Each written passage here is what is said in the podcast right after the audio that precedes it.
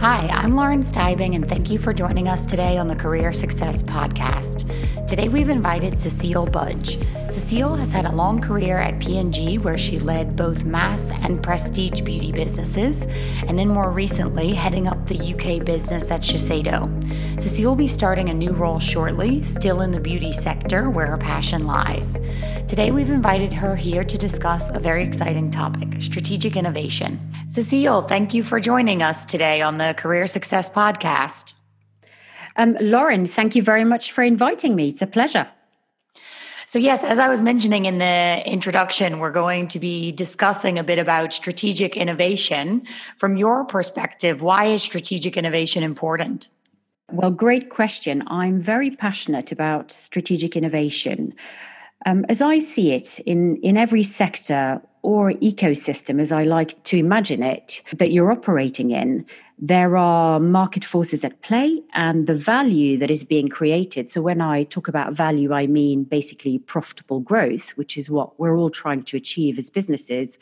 That value continuously migrates and moves around. And, and often it happens very gradually, which is the tricky thing. Sometimes it can happen quite dramatically.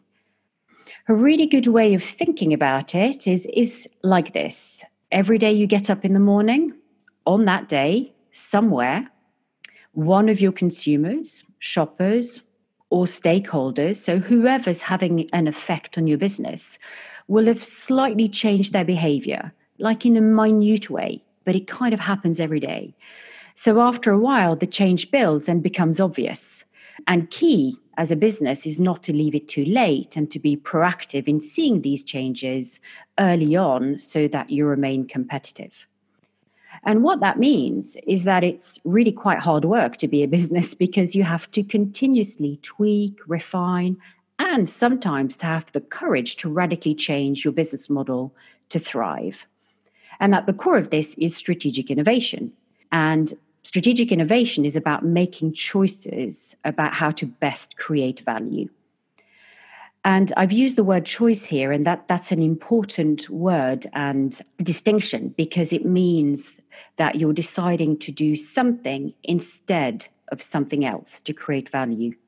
Not in addition or on top, it's instead, which makes it much harder for businesses to just do it because you have to have the right conversations and the courage to go ahead with plan A instead of plan B.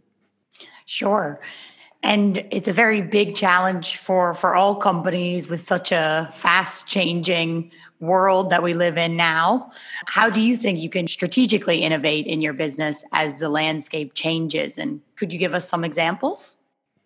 Yeah, great question. So a while back, I was actually given a framework to help me with this. And as most frameworks, it's really simple, but really powerful.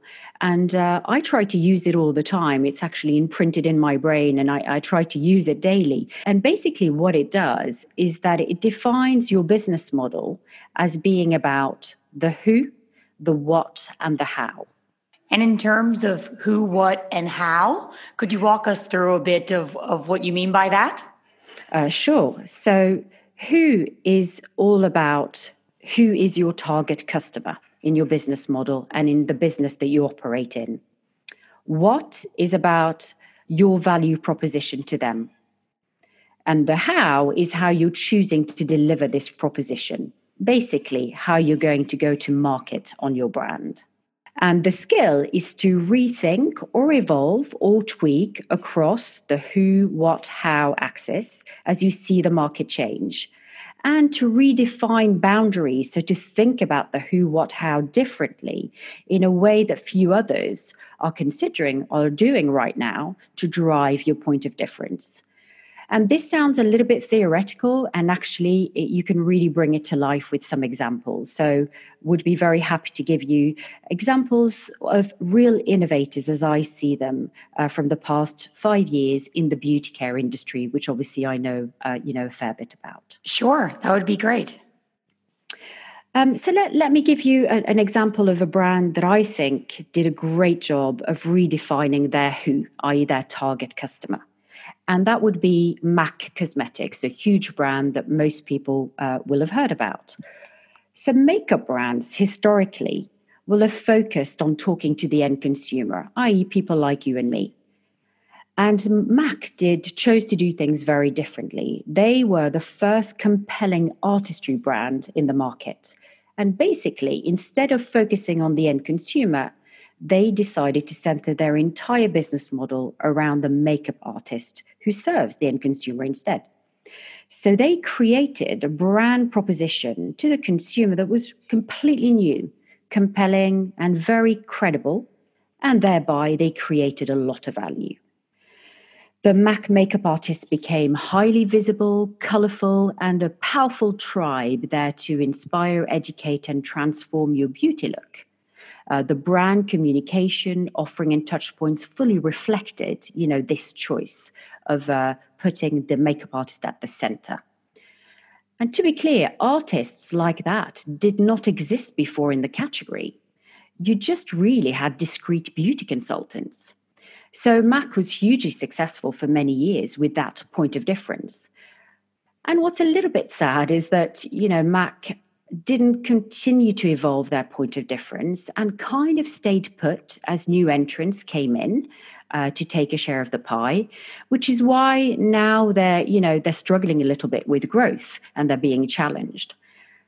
And this is, again, another important point. This can happen with leading brands and actually, uh, you know, often happens with the leading brands. The competitive spirit can erode when actually you should really stay healthily paranoid because that bundle of value in the marketplace you operate in continuously moves and you need to be on it all the time.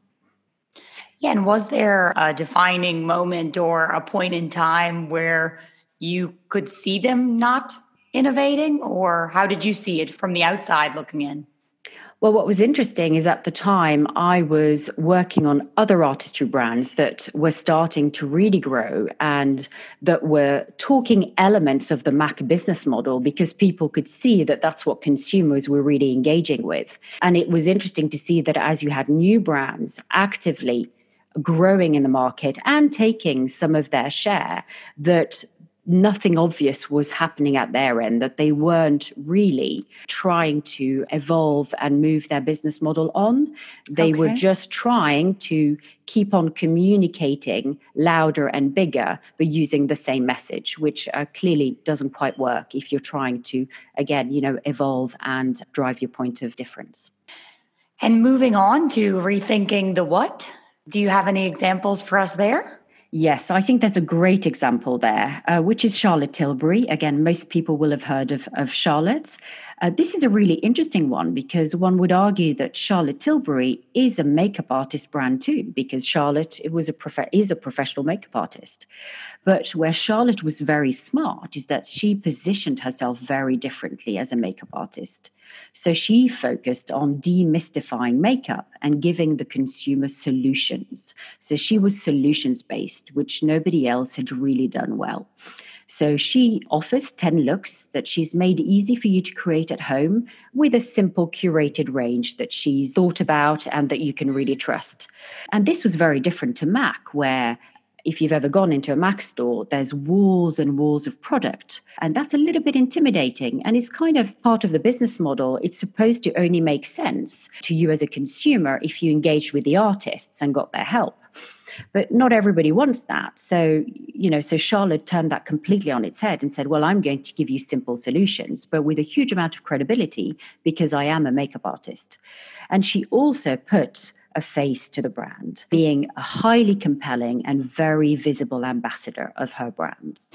And finally, let's look at an example about rethinking the how. What can you share with us there? Yeah, so again, there's a, there's another great example out there, and that's Huda Beauty. And by the way, once once you get used to this framework and this model, you can see for yourself what's happening in the market, and you can work out how some of the winning competition is winning. You can go, ah, they were really smart on the how, or they were really smart on the who. And it really helps you then become a better leader yourself because you can, you can do the same on your business. But Huda really focused on the how. So again, you know, instead of meeting makeup consumers' needs through range, innovation, artists, stores, solutions like most other brands had done. She focused instead on engaging with whoever was happy to follow her on social media on the transformative powers of makeup, primarily via Instagram. That was her main handle that she used. And at the core of Huda Beauty is emotion, a kind of tribal engagement and education. And she has great credibility because she recommends many other brands, not just her own line. And that was very unique in the market. Nobody else was doing that, but with a heavy focus on direct-to-consumer, with a bit of a, a lifestyle tone in the way that, of, in what she offers, and also centered around, you know, tribal education versus taking the more traditional brand building routes. So again, that was very innovative on her part. And uh, as a result of that, Huda Beauty now is obviously a massive brand, uh, mostly direct to consumer. So she's done a great job. So in, in summary, you know, those three examples, I think, really help you to see that having regular conversations in your business around the who, the what, the how, based on emerging trends, to help you to work out how you can best drive your point of difference, because there are some trends that you'll pick up and you'll go, I can see that, but that's not going to be right for my brand. So mm-hmm. I'm not going to connect with that trend. But there's other trends where you go, wow, if I move fast, I could really make this big because it kind of fits with the core D N A of what my brand stands for. Sure. Um, and you have to do that, you know, pretty much all the time if you want to continue to deliver profitable growth. Mm-hmm. And what are the typical barriers to innovation, and how would you suggest to overcome them as a leader? Unfortunately, there are many barriers, right? Because innovation is driving change, and change is a very hard thing to deliver in a business. There's probably three main ones for me, but but I know there are more. But for me, the ones that I've seen as, as uh, very meaningful and as killer behaviors in businesses. One is most of us will have a K P I dashboard. You know, we we we have key performance indicators to really help us, you know, really keep the finger on the pulse with regards to our business. It's very important that in your dashboard, you also have forward-looking K P Is, that is that you start tracking, for, that you, you you know, you look at forward-looking insight and data, so that you can pick up and keep in touch with new trends as well as current business. So let me give you an example. So in beauty care, you know, everybody's talking about C B D right now. Well, eighteen months ago, if you're an innovative business, you would have started to pick up that there were quite a lot of conversations around the C B D ingredient and whether that could be part of the wellness journey in beauty. You know, a good business should really track that via social listening, the number of new entrants, the size of markets. So you could choose a couple of K P Is that you put on your dashboard to just stay close to that emerging trend and decide whether, you know, that's going to be meaningful for you and whether you should move quickly or not. And then that really helps you to stay organized and stay ahead of the game. The second one is lack of focused decision-making. And what I mean by that is I, I have worked with many people in many businesses where people talk about plans and their to-do list versus the choice that they're making. And uh, there's a big difference there in terms of the focus that that drives. So key to good decision-making is to look at every decision as a choice, and that means that something else has to, to go, and not just a plan, which can be just a long to-do list that grows, which can just really kill the focus and the innovative spirit. The other piece in, that drives lack of focused decision-making is having really big, onerous annual budget meetings. Because what then that drives is a behavior of, I will do the full work properly about where I want to take my business next once a year. And it's going to be really hard work, but then we stick to that plan for the next twelve months. And that kind of kills the agility and the ability to tweak, refine. So having business review and budget processes that are agile and nimble and that can help with speed and agility of decision-making is really important. And certainly in some of the bigger businesses I've worked in, they struggle with that because the processes are so big and onerous. Sure. And then finally, it's also a question of culture, a culture of embracing change. And again, that's sometimes very difficult to um, to make happen in your business. If you're a startup, it's very easy. But if you're a mid-size or a big established business, it's difficult. So building a diverse team around you with the right skills based on current but also forward-looking K P Is will help you to create the right innovative culture and reduce what I call unconscious bias, which is a really big thing that people that have been around for a while tend to have, and they don't realize that they have it. And we all have it, which is, well, we've always done it this way. This is how the business model works. And, and what you need are people on your team that will go, but why can't we completely rethink the who?